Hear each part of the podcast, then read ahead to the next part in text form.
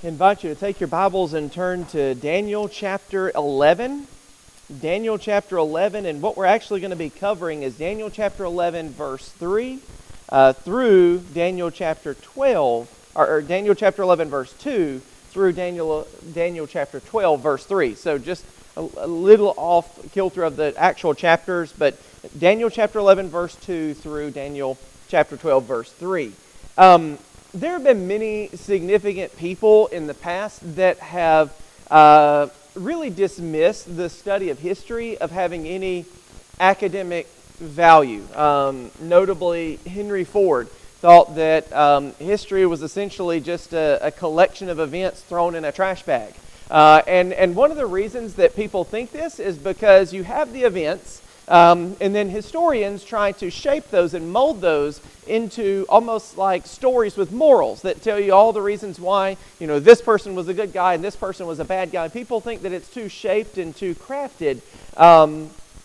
People know that these events occur, but they just don't think that they mean what a lot of times historians and teachers think that they mean. And it's true that history books often kind of tidy up the narrative to make the stories have a point, but there is still value for us as Christians to study history.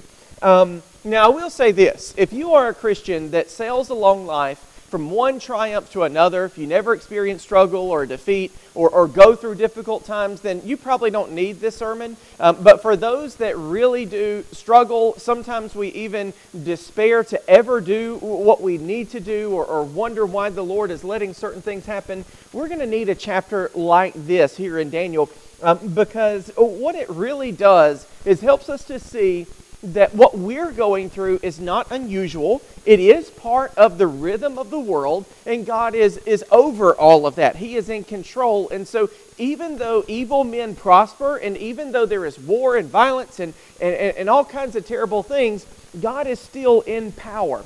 So in our context, this comes at a time when Daniel and his countrymen had been released from their exile. So this is the third year of Cyrus of Persia. So they have been released. In the first year they were released, some went back to Jerusalem. Same context as last week. So they had went back to Jerusalem.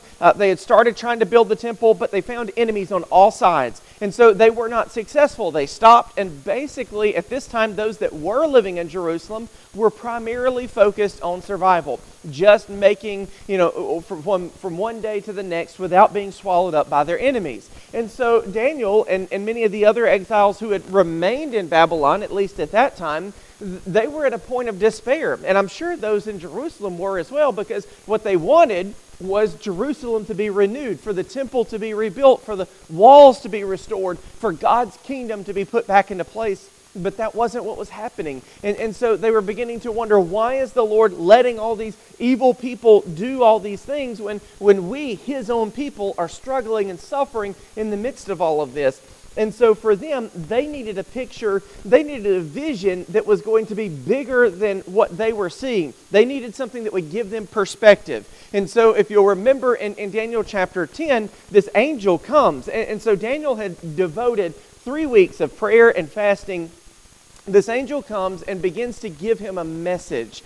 And this message has to be something that speaks to Daniel and his people in their time, but it also has to be something that will help all of us as we begin to look at what is going on in the larger picture of the world. So we can expect this to be relevant to Daniel as far as what's going on in his world. So today, we will see how God directs the events of history towards his desired end, and we can begin to understand how he is working out things in our lives as well. So I think most of us would agree that God is in control of the events of history. Where we get a little worried is sometimes, did God notice what happened to me? Yes, he knows what's happening in America, and he knows what's happening in Russia and the UK and China and all around the world, but does he know what happened to me yesterday? Well, yes, God knows what happened to you yesterday, and he is in control, and he is working that out for you. So the sermon in a sentence is this: until the end of time, there will be wars and warlords, but God is fighting for us, and we must believe in his strength and wait for his return. Now, I'm going to read the passage, and it is lengthy, and it feels that way. Sometimes you read a long passage and it doesn't feel that way, but this one does, because there's a whole lot of details in this. But hang with me, and you'll see what's going on to a certain extent, and then you'll also understand why some people don't like history. There will be a little bit of history in this sermon, but only to get us to a point where we can understand what God is saying. So Daniel chapter 11, starting in verse 2. And now I will show you the truth. This is the angel speaking. And now I will show you the truth. Behold, 3 more kings shall arise in Persia, and a 4th shall be far richer than all of them. And when he has become strong through his riches, he shall stir up all against the kingdom of Greece. Then a mighty king shall arise, who shall rule with great dominion and do as he wills. I'll forget to say this if I don't say it now. Daniel may not have even known where Greece was or what that was all about. At this time, Greece itself was just a whole bunch of little city-states. They were not a unified kingdom under anybody's definition of that. And this king that would arise of Greece wasn't even a Greek. He was a Macedonian. So God is prophesying about things almost from a perspective that is completely above and looking down on what's going on. Daniel may not have even known about some of these folks. And this 4th king, I'll forget to say this as well, is most likely Xerxes. So if you're familiar with the biblical story of Esther, this would have been the king that she would have married. And so anyway, we'll get into that later. Picking up in verse 4. And as soon as he has arisen, his kingdom shall be broken and divided toward the 4 winds of heaven, but not his prosperity, nor according to the authority which he ruled, for his kingdom shall be plucked up and go to others besides these. Then the kings of the south shall be strong, but one of his princes shall be stronger than he, and shall rule, and his authority shall be a great authority. After some years they shall make an alliance, and the daughter of the king of the south shall come to the king of the north to make an agreement, but she shall not retain the strength of her arm, and he and his arm shall not endure, but she shall be given up, and her attendants, he who fathered her, and he who supported her in those times. And from a branch, from her roots, one shall arise in his place. He shall come against the army and enter the fortresses of the king of the north, and he shall deal with them and shall prevail. He shall also carry off to Egypt their gods with their metal images and their precious vessels of silver and gold, and for some years he shall refrain from attacking the king of the north. Then the latter shall come into the realm of the king of the south, but shall return to his own land. His sons shall wage war and assemble a multitude of great forces, which shall keep coming and overflow and pass through, and again shall carry the war as far as his fortress. Then the king of the south, moved with rage, shall come out and fight against the king of the north, and he shall raise a great multitude, but it shall be given into his hand. And when the multitude is taken away, his heart shall be exalted, and he shall cast down tens of thousands, but he shall not prevail. For the king of the north shall again raise a multitude greater than the first, and after some years he shall come on with a great army and abundant supplies. In those times many shall rise against the king of the south, and the violent among your own people shall lift themselves up in order to fulfill the vision, but they shall fail. Then the king of the north shall come and throw up siege works and take a well-fortified city, and the forces of the south shall not stand, or even his best troops, for there shall be no strength to stand. But he who comes against him shall do as he wills, and none shall stand before him. And he shall stand in the glorious land, with destruction in his hand. He shall set his face to come with the strength of his whole kingdom, and he shall bring terms of an agreement and perform them. He shall give him the daughter of women to destroy the kingdom, but it shall not stand or be to his advantage. Afterward he shall turn his face to the coastlands, and shall capture many of them, but a commander shall put an end to his insolence. Indeed, he shall turn his insolence back upon him. Then he shall turn his face back toward the fortresses of his own land, but he shall stumble and fall, and shall not be found. Then shall arise in his place one who shall send an exactor of tribute for the glory of the kingdom, but within a few days he shall be broken, neither in anger nor in battle. In his place shall arise a contemptible person to whom royal majesty has not been given. He shall come in without warning and obtain the kingdom by flatteries. Armies shall be utterly swept away before him and broken, even the prince of the covenant. And from the time that an alliance is made with him, he shall act deceitfully and shall become strong with a small people. Without warning, he shall come into the richest parts of the province, and he shall do what neither his fathers nor his fathers' fathers have done, scattering among them plunder, spoil, and goods. He shall devise plans against strongholds, but only for a time. And he shall stir up his power and his heart against the king of the south with a great army. And the king of the south shall wage war with an exceedingly great and mighty army, but he shall not stand, for plots shall be devised against him. Even those who eat his food shall break him, and his army shall be swept away, and many shall fall down slain. As for the two kings, their hearts shall be bent on doing evil. They shall speak lies at the same table, but to no avail, for the end is yet to be at the time appointed. And he shall return to his land with great wealth, but his heart shall be set against the holy covenant, and he shall work his will and return to his own land. At the appointed time he shall return and come into the south, but it shall not be this time as it was before.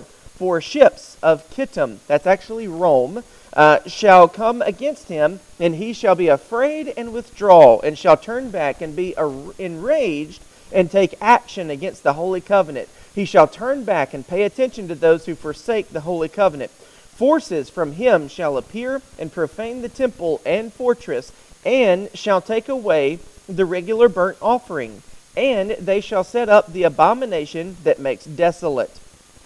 He shall seduce with flattery those who violate the covenant, but the people who know their God shall stand firm and take action. And the wise among the people shall make many understand, though for some days they shall stumble by sword and famine, and flame, and by captivity and plunder. When they stumble, they shall receive a little help, and many shall join themselves to them with flattery. And some of the wise shall stumble, so that they may be refined, purified, and made white until the time of the end, for it still awaits the appointed time. And the king shall do as he wills. He shall exalt himself and magnify himself above every god, and shall speak astonishing things against the God of gods. He shall prosper till his indignation is accomplished, for what is decreed shall be done.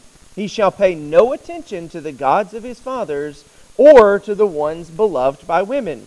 He shall not pay attention to any other gods, for he shall magnify himself above all. He shall honor the God of fortresses instead of these.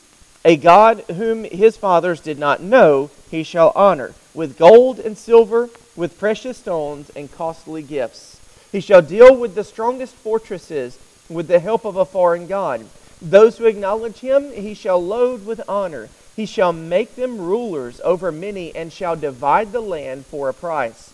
At the time of the end, the king of the south shall attack him, but the king of the north shall rush upon him like a whirlwind, with chariots and horsemen, and with many ships. And he shall come into the countries, and shall overflow and pass through. He shall come into the glorious land, that would be Israel, and tens of thousands shall fall. But these shall be delivered out of his hand, Edom and Moab, and the main part of the Ammonites. He shall stretch out his hand against these countries, and the land of Egypt shall not escape. He shall become ruler of the treasures of gold and silver, and all the precious things of Egypt, and the Libyans and the Cushites shall follow in his train. But news from the east and the north shall alarm him, and he shall go out with a great fury to destroy and devote many to destruction. And he shall pitch his palatial tents between the sea and the glorious holy mountain. That's the valley of Megiddo. Yet he shall come to his end with none to help him. At that time shall arise Michael, the great prince, who has charge of your people. And there shall be a time of trouble such as has never been since there was a nation till that time. But at that time your people shall be delivered, everyone whose name shall be found written in the book. And many of those who sleep in the dust of the earth shall awake, some to everlasting life, and some to shame and everlasting contempt. And those who are wise shall shine like the brightness of the sky above, and those who turn many to righteousness like the stars forever and ever. Okay, so it would be easy to see why some people think that history is dull and pointless after reading a passage like this. You've got kings, and you've got daughters of kings, and you've got wars and rumors of wars and ships and chariots and all these things going all over the place. Most of us probably, and I know probably the first dozen or so times I read this passage, I just was like, okay, so I'm going to get to some of these other things that I do understand because there's so much happening here. What is actually being described? Before us is a detailed, although selective history that takes us all the way to the end of time.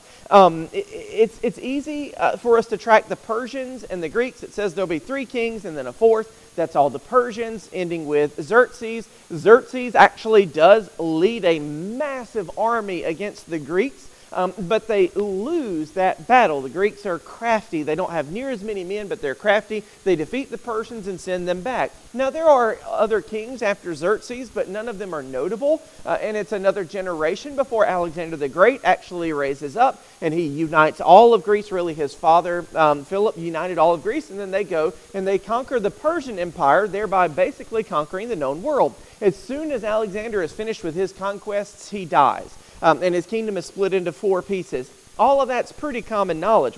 We kind of know those things, and so it's worth following that part. And then we start getting into these kings and kings' daughters and things like that. So what is this all about? Now, there's nothing in this passage that has been proven false. In fact, it's so reliable that many people believe it must have been written much later, after the Persians and Greeks. Maybe even in the Roman times, people think that it might have been written there. Even biblical scholars look at it and say it's so detailed and so precise, and every bit of it lines up so exactly with the way that things actually happen that it has to have been written afterwards. I would say that these are people without faith. They would suggest that God doesn't usually give these very detailed information like this. God usually speaks in more vague terms, but God has given details before, and He will give details in the future from the perspective of Daniel. So what we understand is that this is God laying out exactly what's going on in such a way that people for years and years to come can take encouragement from this, because if God knew this, He was in control of this. So there's no biblical or archaeological reason for us to doubt that Daniel recorded this vision along with the rest of this book in the late 6th century BC. It seems like it's part of the book. It is definitely as old as the rest of the book because Daniel, throughout his writings, uses Babylonian resources that no one would have had access to really until much later into the Roman period. So if he was in Babylon, he would have had access to some of those things. It's about the only way that it happens. So the vision here is much like the vision in chapter 8. It gives us this quick overview of the Persians, their defeat by the Greeks, the early death of Alexander the Great, the division of his kingdoms. We get all of that. Of note in the passage are the northern kingdom of the Seleucids and the southern kingdom of the Ptolemies. So there were four kingdoms of Greece after Alexander died, but we don't hear about others except the north and the south. And so that's where this battle happens. And so the details are enough to confuse anyone, but every one of these are fulfilled in history.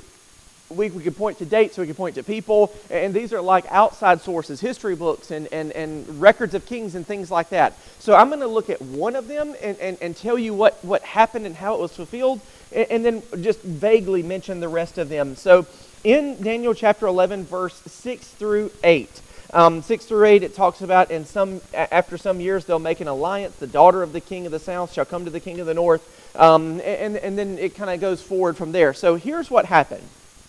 So King Ptolemy II, this is the southern kingdom. This is Egypt, basically. So Egypt is kind of that southern kingdom, and there's more to it, but that Egypt is the notable place. And then Syria would be the northern kingdom, and there's more to it, but Syria with the capital of Antioch, that's kind of the most significant part of that kingdom at that time. So Ptolemy decides that he wants to make an alliance of peace with the Seleucid kingdom, with Antioch II, who is the ruler there at that particular time. And so what he tries to do is send his daughter, Bernice, it isn't that, but I can't say what it really is, up to Antioch to be married. Problem is, Antioch II is already married to a lady named Laodice. Okay, he's already married and he has children. Two sons. And so what his plan is, he's going to divorce his current wife and disinherit her two sons so that they can never be king, and then marry the daughter of the king of the south, and then start a new line and basically make an alliance between these two kingdoms. That's what the goal is. This all happened in history, like this whole story actually played out. Well, the daughter does get there, and she actually has a child by Antioch. But at this time, Laodice, she actually finds out about this whole plot, that he's going to disinherit the sons.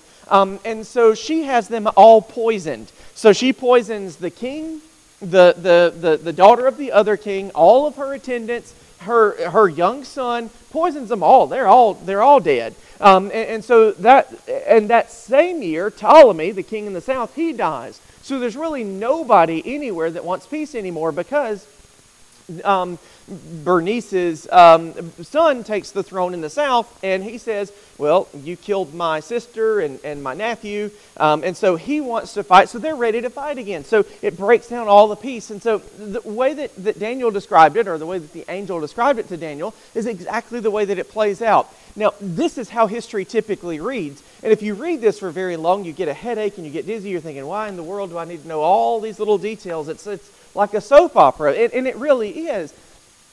But God told in explicit detail how all of this was going to happen. And so all of these other things about kings coming in with chariots, and they win sometimes, they can't win sometimes, they come in with siege warfare and all these kinds of things, all of this is incredibly detailed. You can write a book of history following the pattern that God sets here. And it's mostly the details of these two kingdoms and their wars and their fights. So in the 15 verses, basically from chapter 11, verse 5 through chapter 11, verse 20, what you have, through verse 20, basically what you have is the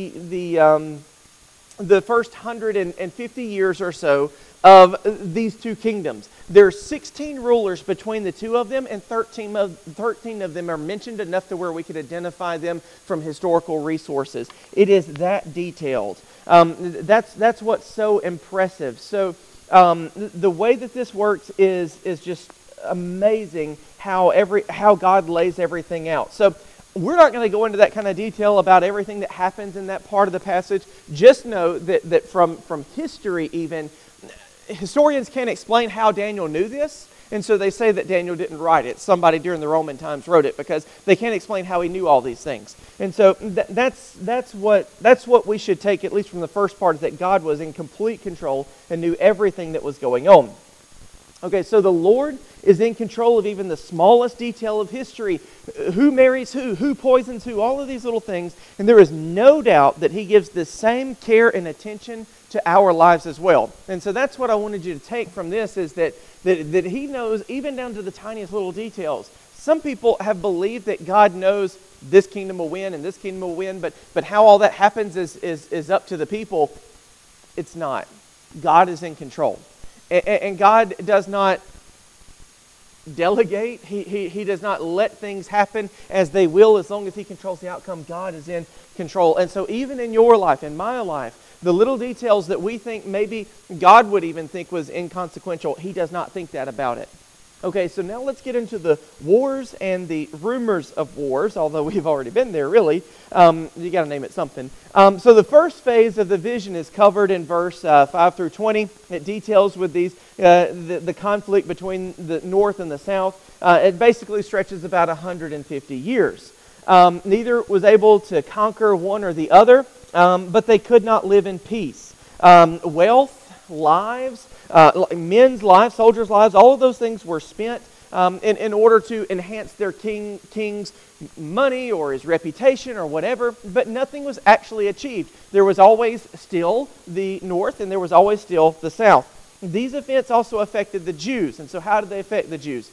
Judah was the buffer zone between this northern kingdom and the southern kingdom. So it was the buffer zone, and many times the wars were actually fought in Judah because they didn't want wars down in their countries or up in their countries. And so some people were caught in the conflict because they actually chose to pick sides. And it says, so your men of violence, in one place it says your men of violence would get swept up in this, thinking that they could help. Well, they all died. Anyone that joined the northern kingdom or the southern kingdom, obviously, they would die. But even those that were innocent bystanders, you have a war in your backyard, obviously, there are going to be casualties. So Daniel and his people needed their situation to really be put in perspective.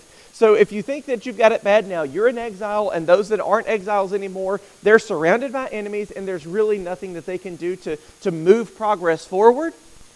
Well, that's going to be the way. You're going to be this buffer zone. There's going to be wars fought on your land that you don't care anything about. There's going to be, political intrigue played out in your streets, and there's nothing you can do about it. These things are going to happen, but God is in control. And so that's ultimately the pattern of the entire world. That's the way that things happen. We are in these difficult times as well, confusing times as well, But let me say this, the policies and the politics of man will never amount to lasting change because there will always be someone willing to do anything to gain more power.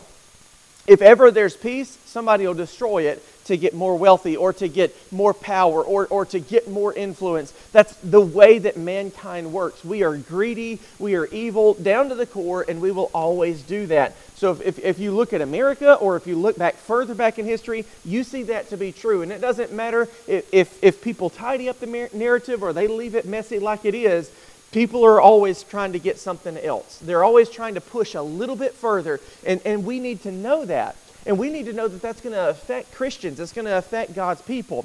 As God's people, we will be indirectly affected by the actions of the leaders of this world, but we must always remember that they are under God's sovereign rule and can do nothing that He does not permit.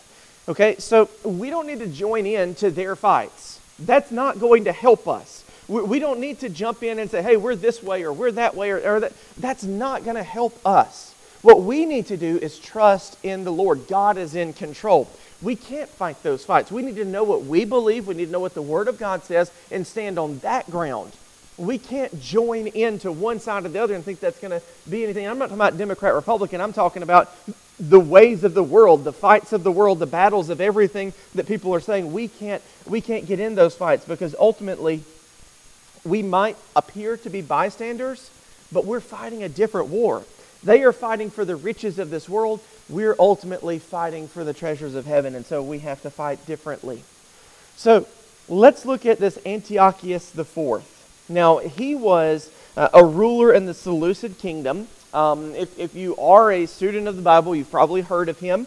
So the previous 15 verses covered 150 years of history. The next 15 verses will deal with this one man, Antiochus IV.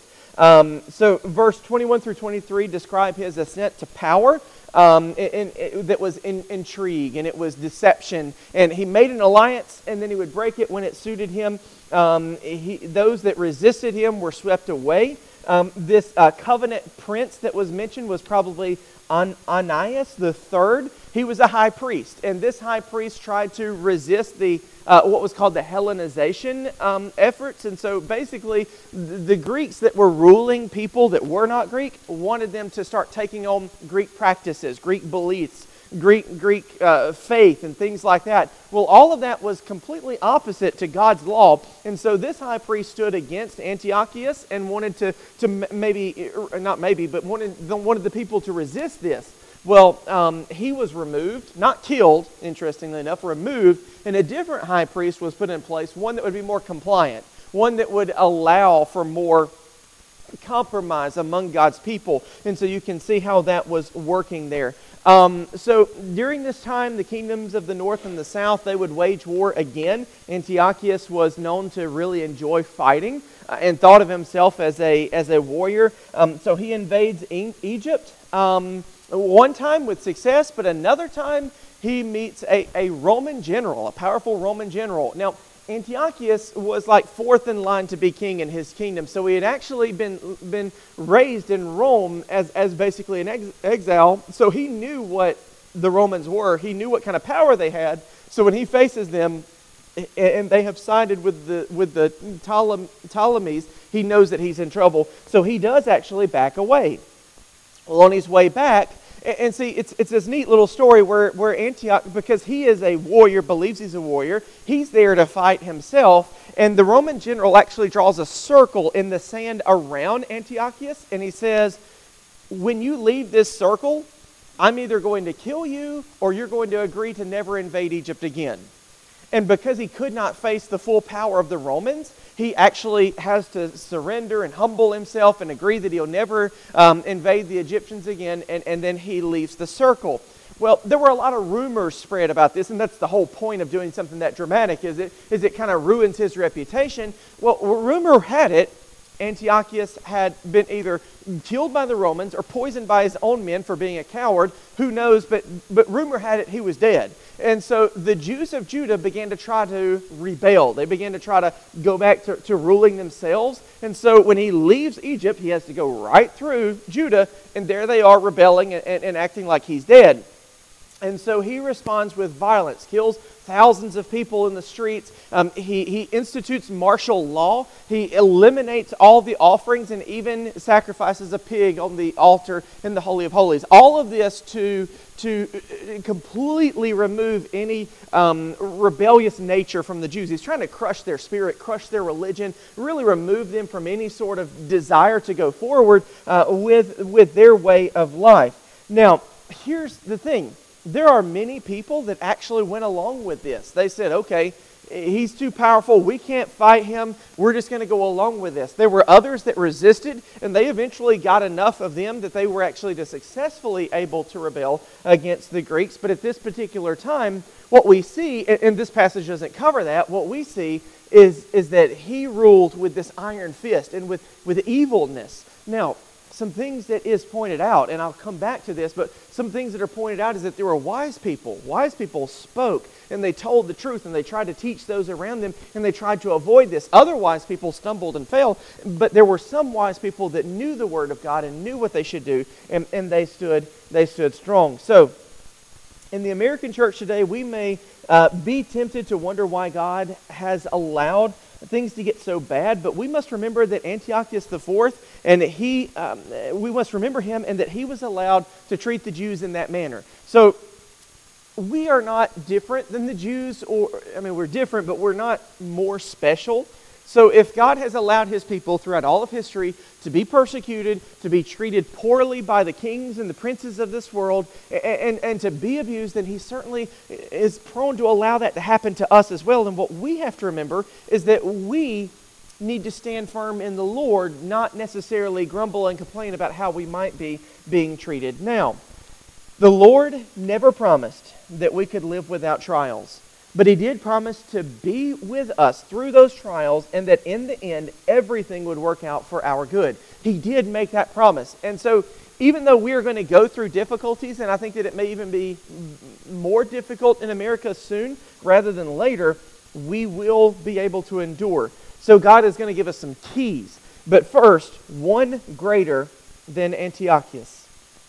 So even though there's no break in the narrative between verse 35 and verse 36, it does seem that we have moved on from Antiochus. Some of this does describe him, such as his religious shift. So by the end of Antiochus' life, the only god he worshipped was Zeus. Now, Zeus was the god of military, the god of not the god of war. They had a different god for that, but he was the god of military fortresses, strength, military strength. That's who Zeus was, and he was a Greek god, which is something that was kind of against the Romans and against that old way of life. And so for him, that was his whole focus. And so that part does sound like Antiochus. But he never led an army back into Egypt. He never had this massive battle plan in the Valley of Megiddo, and he certainly didn't die there. In fact, Antiochus, he died in a rather minor campaign in Persia in 164 AD. So part of this isn't him, and so that's with the precision and detail that this passage has had so far, obviously they wouldn't have got it wrong about him. So this new ruler will likely rise to power much like he did by intrigue and deceit. Whoever this new ruler is, it would be a tiny leap, but it's worth it to mention this is probably the Antichrist. It's worth it to mention that this is probably a reference to that, okay? So this new ruler will rise in a lot of the same way that Antiochus did from out of left field. He was not supposed to rule. He was not supposed to have power, but he rose through intrigue, deceit, confusing people, deceiving people, making promises and then breaking them when it benefited him, gaining power even by a small margin, but gaining that power and then growing. That power continued to grow and grow and grow. And he is going to be successful in battle. So this person will be charismatic. He will be charming. This person will have military success, but they won't be regarded as royalty. They won't be regarded as somebody that could rule, but they're going to take that power anyway. And when they do, they're going to be incredibly successful. They're going to crush every military force that they ever face. That's the picture that we're going to have. But eventually, this leader will prepare for a battle in the Valley of Megiddo, whether that's literally that location on the map or whether it's kind of a reference to that. But between the sea, the Mediterranean Sea, and the Holy Hill, which is Jerusalem, there lies a valley. And that is a valley that hundreds of battles have been fought in. Men have lived and died in that valley so many different times. And so this particular place is the Bible paints that as Armageddon, that final battle. And so in this final battle, all of his allies are going to desert him. He's going to stand against an enemy that he cannot defeat, which is not identified in the passage, which is very helpful for us because it does seem that it is God. It's not some Russia or England or somebody like that. It is an unidentified foe that this evil king is going to face, and he cannot win. And so that's the picture. And so how would Daniel receive this? Well, Daniel, obviously, as he's going through this vision, if he is like me and maybe like some of us, as we was reading that passage, we were thinking, is this ever going to end? And some of you probably thought this is going to be a really long sermon. Fortunately, you get to be right sometimes. But the idea is that for Daniel, there's an end. There is this evil king that has done anything that he wants to do, and there's an end. He meets an enemy that he cannot defeat.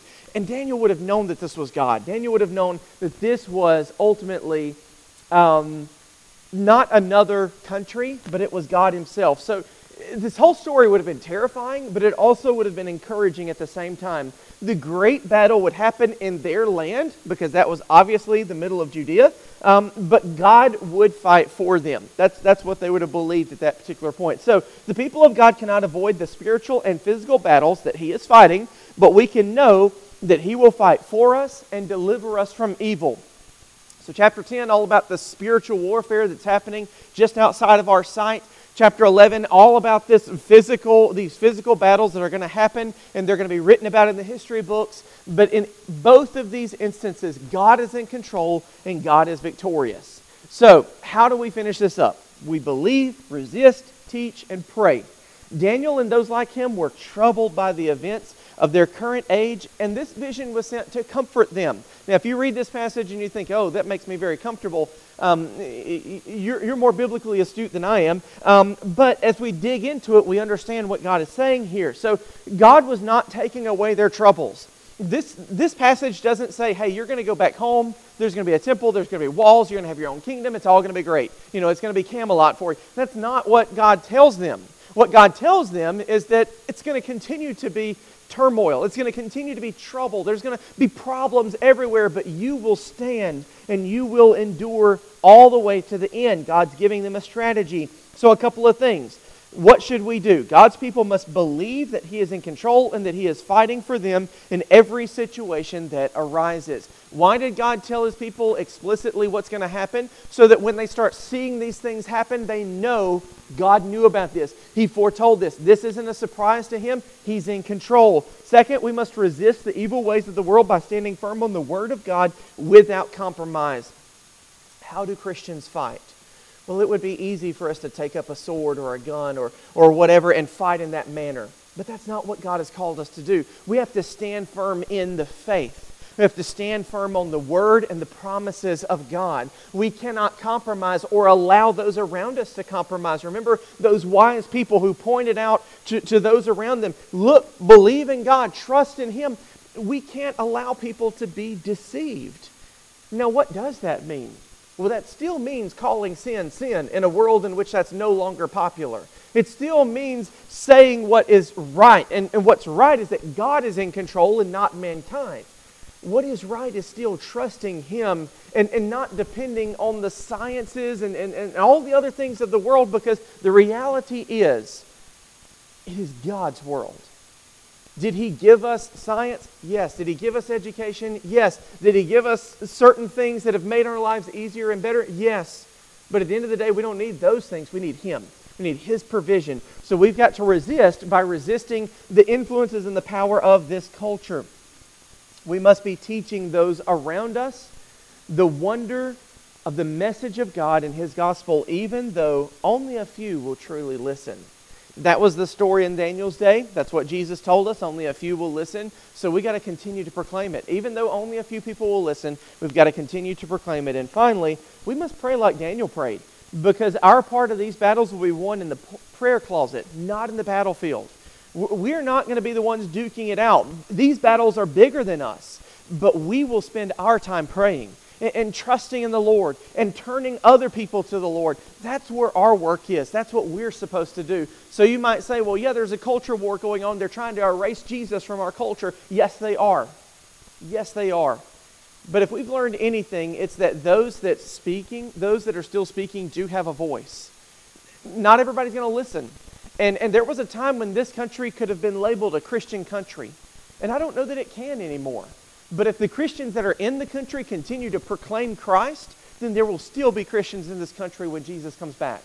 That's important for us to know, is that we have to keep talking about Him. We have to keep telling people about Him, no matter how offensive it becomes, no matter how dangerous personally it becomes. We've got to continue to proclaim. People have given their life for the faith before, and we may have to again, but that's how we resist. It's not about taking guns and going and killing somebody, because in reality, while that would be easy, it wouldn't be right. What we have to do is proclaim the gospel and allow God to be the warrior that fights for us.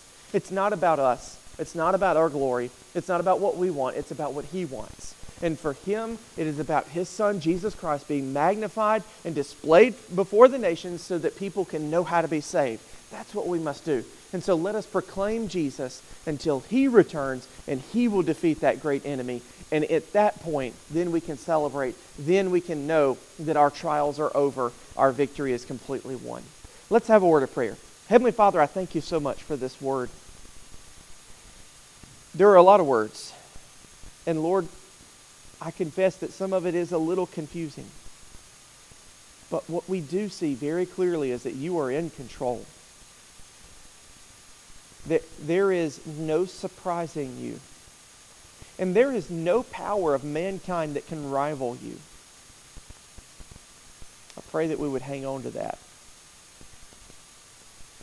Mankind can crush us, but they can never defeat You.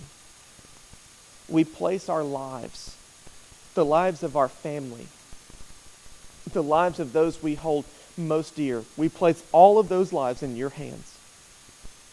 We trust You. We love You. We depend on You. We will never turn from You. We will always trust You. So Lord, I pray that You will help us to stay true to that. In this moment, in this hour, it's easy for us to commit to You. But there's coming a day when only the faithful will truly commit. I pray that we will make that decision now so that we will not waver when the moment of true decision comes. I pray that we stand firm. I pray that we have the strength and the courage to never doubt you and never surrender what we believe because it's more convenient to believe something else. Let us remember that Jesus faced trials like these and even greater, and he did not waver. Let us follow him as our example. It's in his name we pray. Amen.